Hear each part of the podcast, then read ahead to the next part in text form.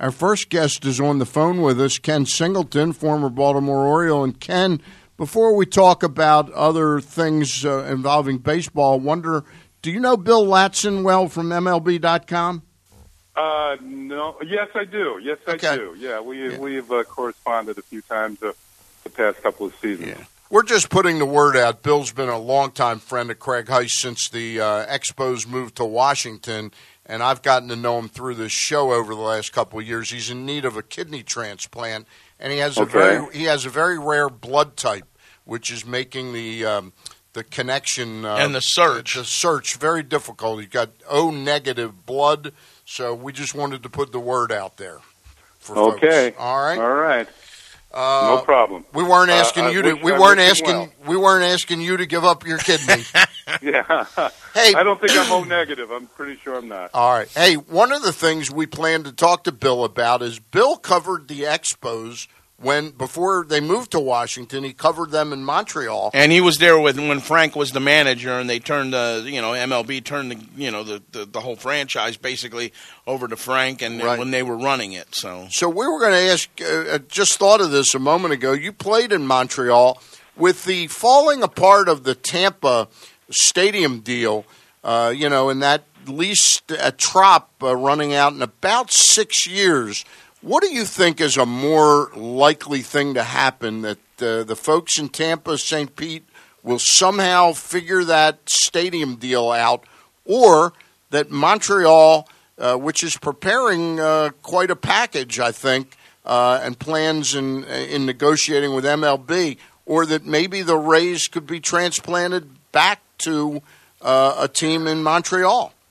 Yeah, that, that's definitely a possibility, but I think there, there's some issues uh, uh, that they have to deal with. Uh, uh, one thing they have an advantage over some of the other cities that are uh, would like to have a Major League Baseball team is that they already have a stadium uh, in existence. They already have one, Right. although they would build a newer one Mhm. downtown uh, closer to uh, their fan base, uh, downtown Montreal, as opposed to in the East End where Olympic Stadium stands now. But they they do have a stadium where they could play for a year or two while they're they're building a new one.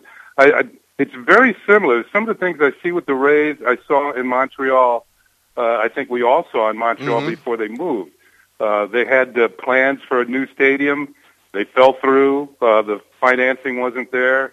Uh, Major League Baseball eventually bought the team, and then they they remember they played some games in Puerto Rico for a Yeah. while Yeah. before they went to D.C. Uh, there, there, there are some uh, other things here uh, that that are working, though. I, I think Major League Baseball and the, and the owners would like to keep cities of Montreal and Portland and maybe San Antonio and some other cities that uh, I haven't mentioned right now. They would like to keep them open for expansion as opposed to moving a franchise. They, they'd rather see Oakland and the Rays get their acts together, get their stadium deals going, and then they can hold those other cities open for uh, two more teams. Yep. And of course, when those two more teams buy into the league, expansion fees will be just astronomical. I, I, I think they're like uh, I heard a, a billion and a half dollars Wow. just to buy Yeah. into the league, and of course, all the other owners they split that money. Yeah. So that that's why they want to keep these cities open for expansion, as opposed to moving a team, whether it be Tampa Bay or Oakland or anybody else for that matter, to these cities and just suck them up. So I I think they'd like to see the Rays get their act together. One thing that happened, and you mentioned it already, Stan, that their deal in Tampa, uh, they're supposed to they had beautiful stadium. I don't know if you saw the artist rendition. Yeah, I saw the uh, renderings for the Oh, Ybor was City, the. Ybor City Stadium. Yeah. Ybor City, but uh, unfortunately that has fallen through. Uh, I think the people in Tampa wanted the Rays themselves to put up more money, and the Rays wouldn't do it, and uh, so that fell through. So now they're back to St. Pete, where the lease runs out in 2027, and as you get closer, uh, there's less and less money to buy out the lease. It will cost you less to do so, Yeah. and maybe then uh, one of the, the Tampa Bay Rays would think about moving. Uh, you know, I'm not going to say that it happens, but if they would go to Montreal, uh, that, that'd be perfect. I mean, they'd, they'd be, uh, you know, the rivals of the Rays in the same division. Right. There's a lot of Red Sox fans up in Montreal to begin with, even before they had uh, Major League Baseball years ago. Uh, the Yankees would be in the division, and of course the Orioles would be too. So that it'd be a, a stronger division. uh, as far as I'm sure the people in Montreal would get behind the team more so than they did um, when the team left. So- and the reason why they left, Stan, you know, and Craig, you know, uh, in '94 the strike came. Yep. The Expos were in first place. I think they had a six-game lead on the Braves. Uh, they were obviously the best team in the uh, National League. The strike came, blew up the season. Montreal fans never came back after that. Yeah, yeah, I, I know that well. So tell me what kind of city Montreal is and how, how much you think it would embrace the chance at Major League Baseball again. And can I piggyback? Well, uh, can I piggyback on Stan's question? Just Sure. uh, you know, answer that, but also what you said about right now. Olympic Stadium is in the east side of the town, and how Yeah. important it is to have that stadium. If there were to be a team go up there, to have it in downtown Montreal. Yeah, that I think that was the original mistake, or one of them that uh, uh, the city made. They built Olympic Stadium on the east side of town. Now, most of the fans in uh, baseball fans in the Montreal area were west of the city, not east of the city. Okay. So a lot of these fans would go into work downtown, but they didn't want to travel all the way out east and then have to travel through downtown all the way back out west again to their homes. And that's one reason why they didn't go to the games. Uh, the majority of the, the fans were in the uh, western section of the city or or even the western suburbs. So that that was a mistake as far as where the stadium was placed to begin with. Although they had the land open, they wanted to develop the eastern side of the, of the city or east of the city. Uh, but as far as baseball was concerned, now it worked for the Olympics, but it didn't work for baseball, and that's why they, they would uh, build a new stadium downtown. Hopefully, uh, you know, I've heard, I've heard that, uh, that they want an open air stadium. That would be a definite mistake. They they need a dome up there. Yeah, yeah. Expos uh, uh, Olympic Stadium was not a dome, correct? It was. It was Yes, a- yes, yeah, it was, but it was it wasn't always functioning. That that was the problem. Okay, okay. I Yeah, remember. um, uh, yeah, okay. Yeah, it, it remained open one year. I, th- uh, our good friend Ross Grimsley was playing for for the Expos, Right. and I think he won 20 games one year. But the roof was open that year. They couldn't get the, uh, the contraption to work that covered the stadium, I- I so they can't- had a lot of rain rainouts. I can't wait to see him when the season starts. You know, when you won twenty, there was a reason for that.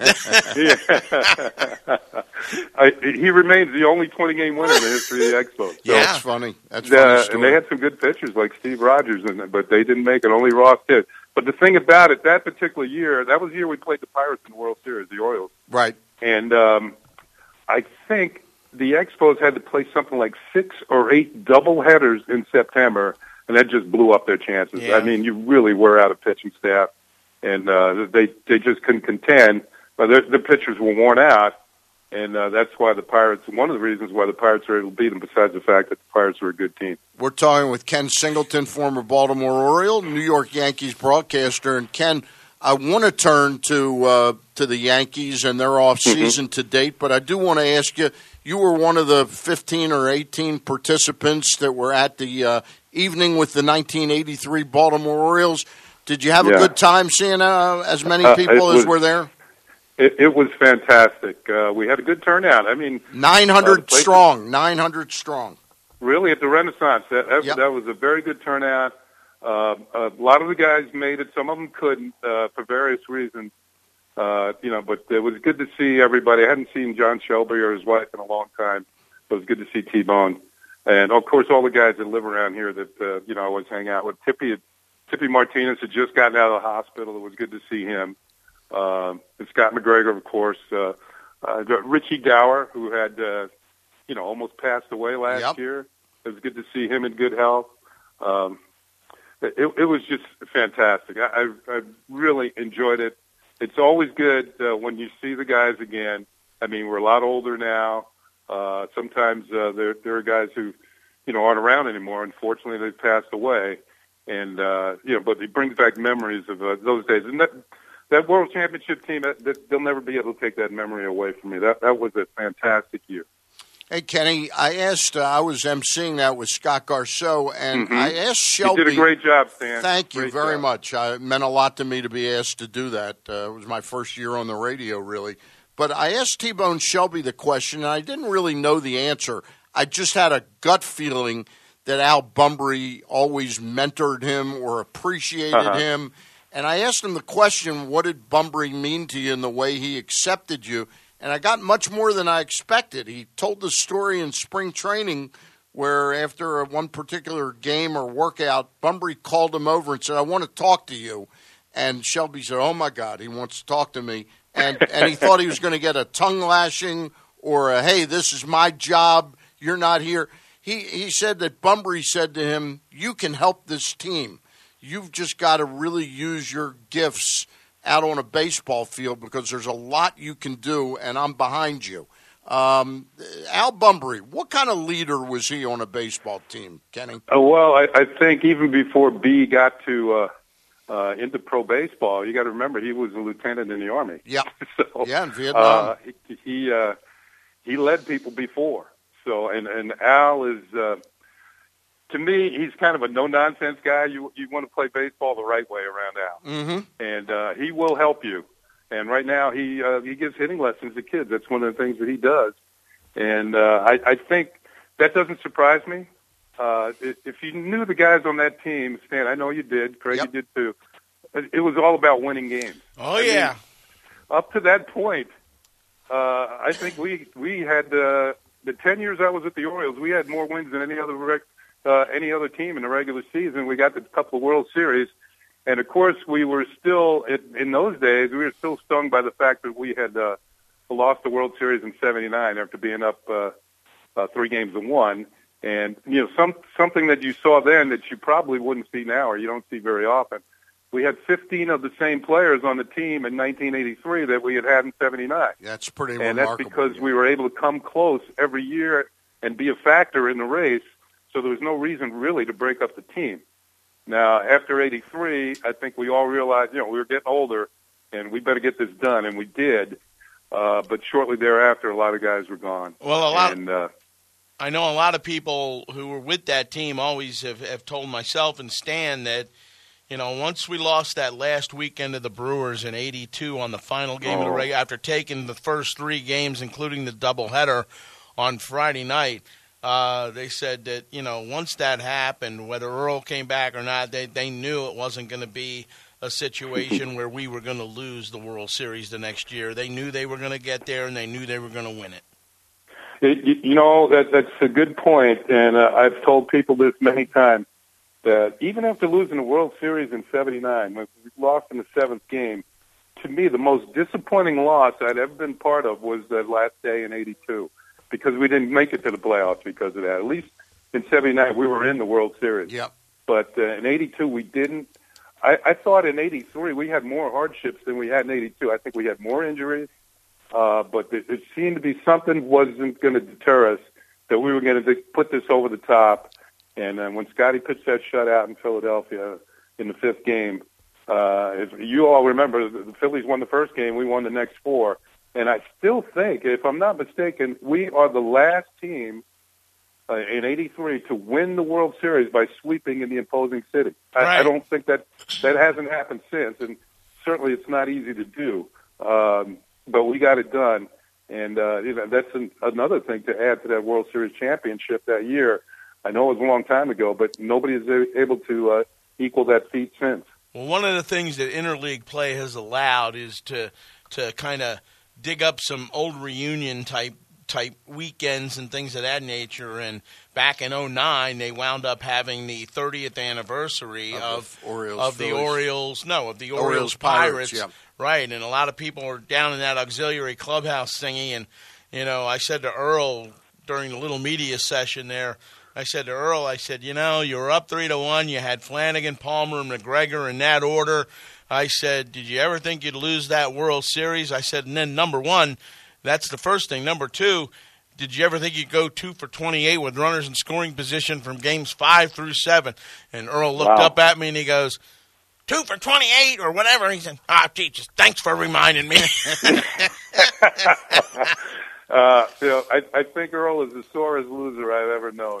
Uh, so, uh, you know, I can see where maybe he didn't know it was two for 28, but, uh, you know, that, I guess the Pirates' real pitching staff really got it, got it going. I Yeah. just, uh, And plus, Willie Stargell wouldn't let him lose. That that was another thing too. I'll still remember Uh, that home run in the seventh game when he hit it off of Scott McGregor, Yeah. and he basically, I mean, it wasn't that bad a pitch, but he golfed the ball out of the stadium. Oh, Well, you know, here's a guy hit almost 500 home runs. Yeah. he was doing. I'll- uh, he's a, he's in the Hall of Fame. You know what? I don't think people realize if you look at the film. Now I know it's it's not HD or anything like that, and it was you know fairly dark out there, but I came close to catching that ball. And Really? uh, I, Yeah. I, I think it, it's right in front of the Pirate bullpen beyond the.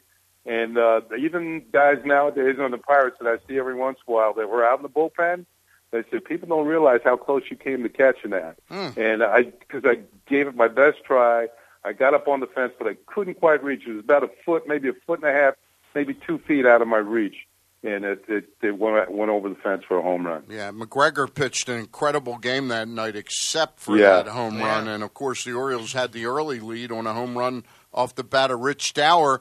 And then, speaking of uh, golfing it, remember Eddie Murray? I think was in the bottom of the seventh or eighth. I think it was the seventh off of Tekulve. Uh, Yeah. had one, and Dave Parker was able to keep it in the house uh, without Yeah, even um, jumping for it. If, And- if you remember correctly, you know I batted in front of Eddie, and they walked me intentionally to get to Eddie, That's which right. I thought was That's right. you know either way we're gonna we we might Yeah. get you. That's and Eddie hit a rope. And back then, Memorial Stadium, the Colts had played, I believe, and the field wasn't in particularly good shape. We had a lot of rain. It was cold. That was that was the best weather night of the World Series. I mean, the, the opening game got snowed out. yeah. I remember that. I remember Yeah, that. So we um, uh, Parker slipped in his pursuit of the ball, almost fell down with the bases loaded. He regained his footing. Parker's a great player, great right fielder, and, and he was able to make the catch, but barely.